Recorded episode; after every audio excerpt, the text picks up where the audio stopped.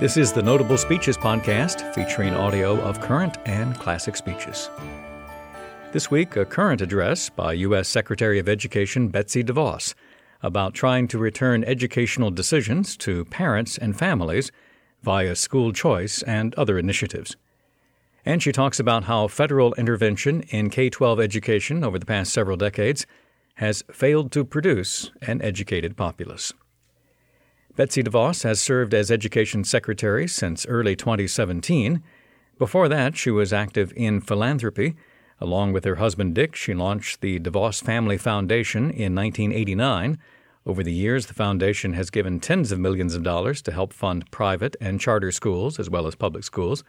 The foundation also has donated many millions to hospitals, arts organizations, and various free market oriented think tanks. For more than a decade, Betsy DeVos served as board chairman of a school choice organization now known as the American Federation for Children. And she has been active in Republican Party politics, serving two non consecutive terms as chair of the Michigan Republican Party. Here is Education Secretary Betsy DeVos speaking October 19, 2020, at an event sponsored by Hillsdale College in Hillsdale, Michigan. The audio has been abridged slightly for this podcast. Well, good evening, everyone. Before I begin, I want to just take one point of personal privilege and thank uh, so many of my family members for being here this evening. It is special indeed. I don't get to have them um, with me that often. The COVID crisis has laid bare a lot about American education. Parents are more aware than ever before how and what their children are or are not learning. And far too many of them are stuck with no choices, no help, and no way forward. Sadly, too many politicians heed the shrill voices of the education lobby and ignore the voices of children, parents, teachers, and health experts who are begging to get our students back to learning. As for me, I fight for America's students. I fight for their parents and I fight against anyone who would have government be the parent to everyone. Now, many in Washington think because of their power there, they can make decisions for parents everywhere. In that troubling scenario, the school building replaces the home, the child becomes a pawn, and the state replaces the family.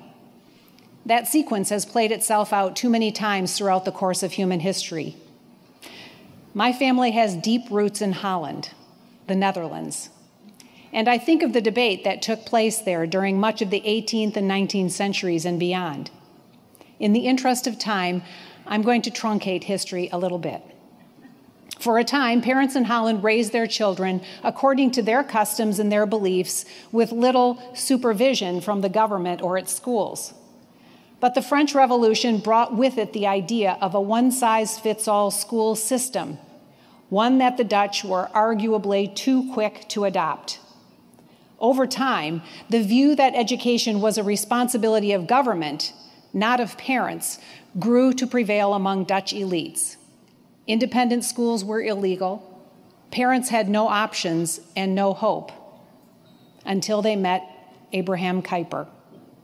This pastor turned politician became a rousing voice for parents who were not happy with their government, one which claimed the right to set up the school for all children.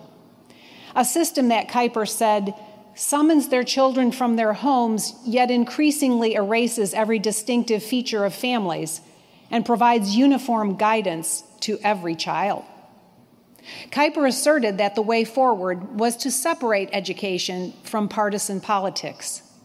He said that the family, the business, science, art, and so forth are all social spheres which do not owe their existence to the state and which do not derive the law of their life from the state. And so, Kuyper argued, the state cannot intrude into these spheres and has nothing to command in their domain. He made very clear the education of children is within the family sphere. So parents are called to determine the school, the choice of school for their children. For most of his political career, Kuyper was a voice for parents and a fierce defender of the family. A few years before his death, Dutch families won a constitutional amendment in 1917, which gave children's futures back to parents. And today, more than a century later, they are in control of their education dollars to pay for their kids to attend the schools of their choosing. Let me suggest we could fix education for so many children in America if we, to borrow an old phrase, go Dutch.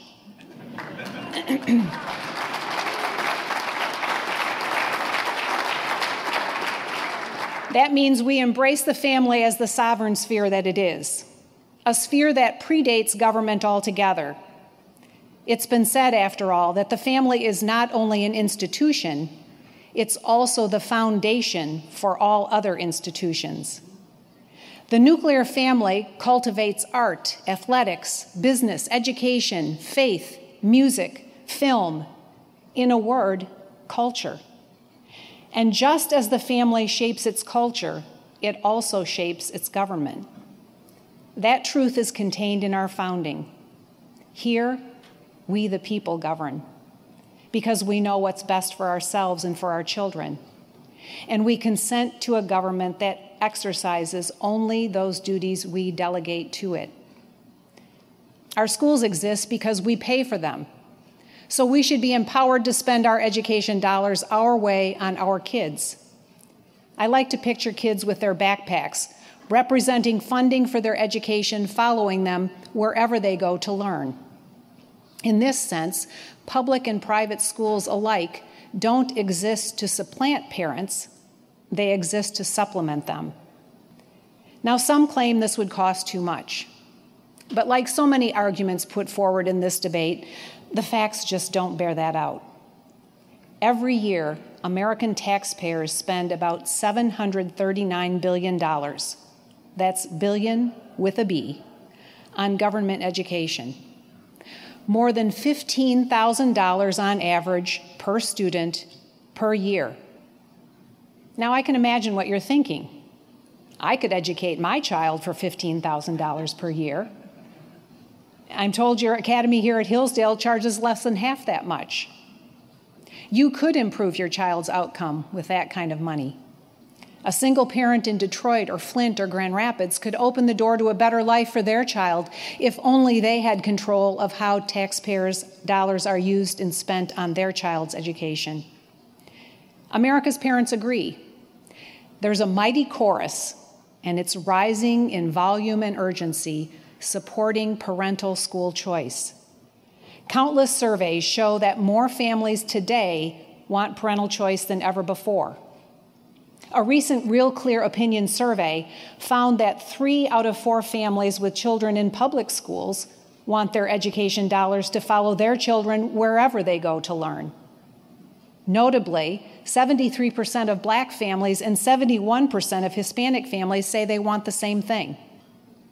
So, school choice is not a matter of if, it's a matter of when. Fortunately, when is now for some students in Arizona, Florida, North Carolina, and even Illinois, who today have more choices than they did four years ago. But we're just getting started. I've spent more than half my life alongside you fighting to resurrect the rights of parents in education. More than 30 years of time and treasure devoted to giving all kids the same opportunities my own kids had. In fact, I've been working to reform education since soon after Jimmy Carter bent to the demands of big union bosses and created the department I head today. Now, I assume most of you have never stepped foot inside the U.S. Department of Education, and I can report you haven't missed much. These past few years, I've gotten a close up view of what that building focuses on. And let me tell you, it's not on students. It's on rules and regulations, staff and standards, spending and strings, on protecting the system. 40 years later, taxpayers have spent more than $1 trillion at the federal level alone trying to fix K 12 education. The results speak for themselves.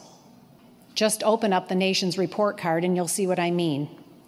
America's gold standard assessment of academic achievement reports the appalling result that two thirds of our nation's students can't read like they should. Two out of three.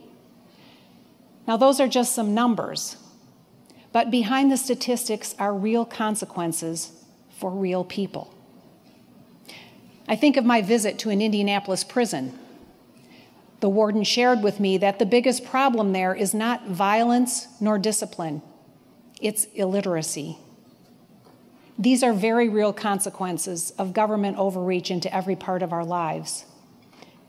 When I took on this role, I said from day one that I'd like to work myself out of a job, that I'd work to empower parents, not politicians. To that end, we restored state local, and family control of education by faithfully implementing the Every Student Succeeds Act, by ending Common Core, and by urging Congress to put an end to education earmarks by consolidating nearly all federal K 12 programs into one block grant. We expanded the in demand DC voucher program by 50%. We supported the creation of more public charter schools with a particular focus on opportunity zones, 70% of which currently have no public charter schools. We reformed the tax code so families can use tax preferred 529 savings accounts for expenses related to K 12 education. We joined Montana parents in their fight all the way to the Supreme Court, ending the last acceptable prejudice made manifest in bigoted Blaine amendments which deny students the freedom to pursue faith based education. And we support the bipartisan School Choice Now Act, which would directly fund families and empower them to choose the best educational setting for their children. A majority in the United States Senate voted in favor of Senator Tim Scott's School Choice Now provision. I think you all know Senator Scott and his story. His life experience demonstrates how education can change lives. He said his mother knew that if we could find the opportunity, bigger things would come. And for students like him, who by no fault of their own are denied opportunities, he knows firsthand that students need access to more of them right now. Families could use these scholarships to enhance distance learning or to pay for other costs tied to educating children at home. They could be used for tutoring, career and technical education, or transportation to a different school. The scholarships could support students attending the school that best meets their needs or matches their values. At the end of the day, we want parents to have the freedom, the choices, and the funds to make the best decisions for their children. The Washington Knows Best crowd really loses their minds over that. They seem to think that the people's money doesn't belong to the people, that it instead belongs to the public, or rather, what they really mean, government. Winston Churchill pointed out the danger in missing the difference. He said there's a kind of voluntary socialism that says, all mine is yours. But the kind of socialism government forces says, all yours is mine. Too many today, especially among our rising generation, don't seem to understand the dangers of such a view. They somehow have come to believe that socialism is the cure, not the deadly disease it really is. Tragically, it's because no one has taught them differently. And worse, some have been indoctrinated to believe not in themselves, but in government. We know more than half of today's high school seniors have what researchers call a below basic knowledge of American history. In the real world, that means more than half of our young men and women don't lo- know what the Lincoln Douglas debates were about. They can't identify that a photo labeled Berlin 1989 depicts the fall of the Berlin Wall, nor do they understand the significance of those momentous events. And it's not just history we've failed to teach them. America's cities ablaze today witness a failure to teach the things that make the American experiment work. It's ignorant to hate capitalism when you don't really know how communism hasn't worked. It's ignorant to hate freedom when you don't really know how tyranny hasn't worked. So the unholy mob thinks our economies need redistributing. It thinks our Constitution needs rewriting. It thinks our families need restructuring. One prominent group was explicit about its desire to, quote, disrupt the Western prescribed nuclear family structure. That's taken right from the old Marxist playbook. It admits the goal is to, quote, do away with private property and educate children on a communal basis, and in this way remove the two bases of traditional marriage, end quote, mercifully. Even Marxists know the family is it. The family is at the center of our economy, of education, of culture, and it's under attack today. Recall what's being said about Judge Amy Coney Barrett's big family, as if raising seven children is something to be embarrassed by, or worse, ashamed of. Perhaps that comes from a small minded and offensive view that American women cannot be devoted to their families, be smart, hardworking, faithful, independent, successful, and be conservative. What we know to be true.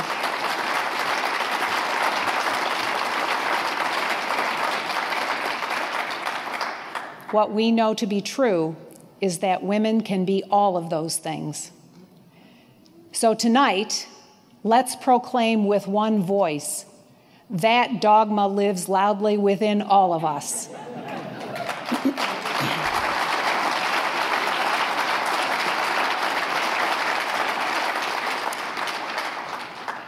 G.K. Chesterton warned that the triangle of truisms of father, mother, and child cannot be destroyed. It can only destroy those civilizations which disregard it. Some, however, suggest we should simply throw in the towel and accept what is at the expense of what could be. These folks cower at the crowds, lament legislative losses, despair over court decisions, and resignedly say, This is the new normal. They tell the rest of us to accept that we really are living in a culturally post Christian nation that we'd best retreat to a makeshift monastery and leave culture and country behind. Others feel forced into a self imposed silence because what was once the beginning of discourse is now the end of acceptance. Cancel culture has invaded the workplace, the neighborhood, and friendships. In today's modern town squares, Facebook, Twitter, and the like, one can't publicly express a conservative view without inviting scathing rebuke, or worse, censorship. Ronald Reagan warned this would happen when he so presciently predicted that if fascism ever comes to America, it'll come in the name of liberalism. After all, haven't we watched those who talk tolerance turn around and behave like some of the most intolerant people on earth? To be sure, this environment makes it harder to protect principle, to defend what T.S. Eliot called the permanent things. Hillsdale's great friend Russell Kirk famously enumerated a few of them charity, justice, duty, fortitude, and freedom. We need those permanent things now more than ever, and they require our defense now more than ever. This was true in Abraham Kuyper's day as well. Dutch families were concerned about government control and cultural decay then, as we are today. Many there also called for a retreat. But Kuyper called an isolationist impulse the grand lie. He asserted that we each have a calling in the midst of the life of the world, and that we cannot neglect the world. Importantly, he reminded us that the school is one of the chief instruments precisely for enriching people.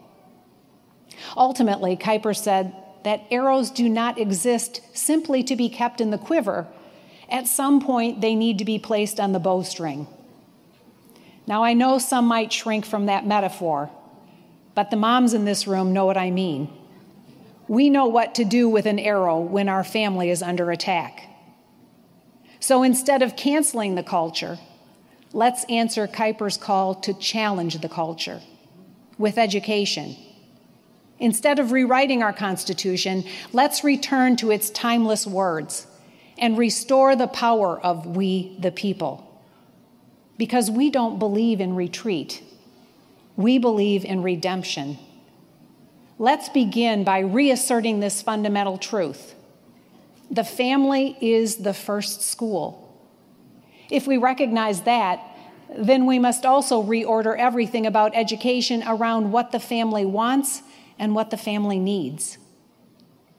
Make no mistake, America cannot win the future if we lose the rising generation. If we get the family and its freedom right, everything else that's wrong about our culture will right itself. Rebuild the family, restore its power, and we will reclaim everything right about America and us. So, as our founding fathers did long ago, let us pledge our sacred honor to rediscover and resurrect all that makes us great. We are families. Education is our sovereign sphere, and we are taking it back. Thank you very much.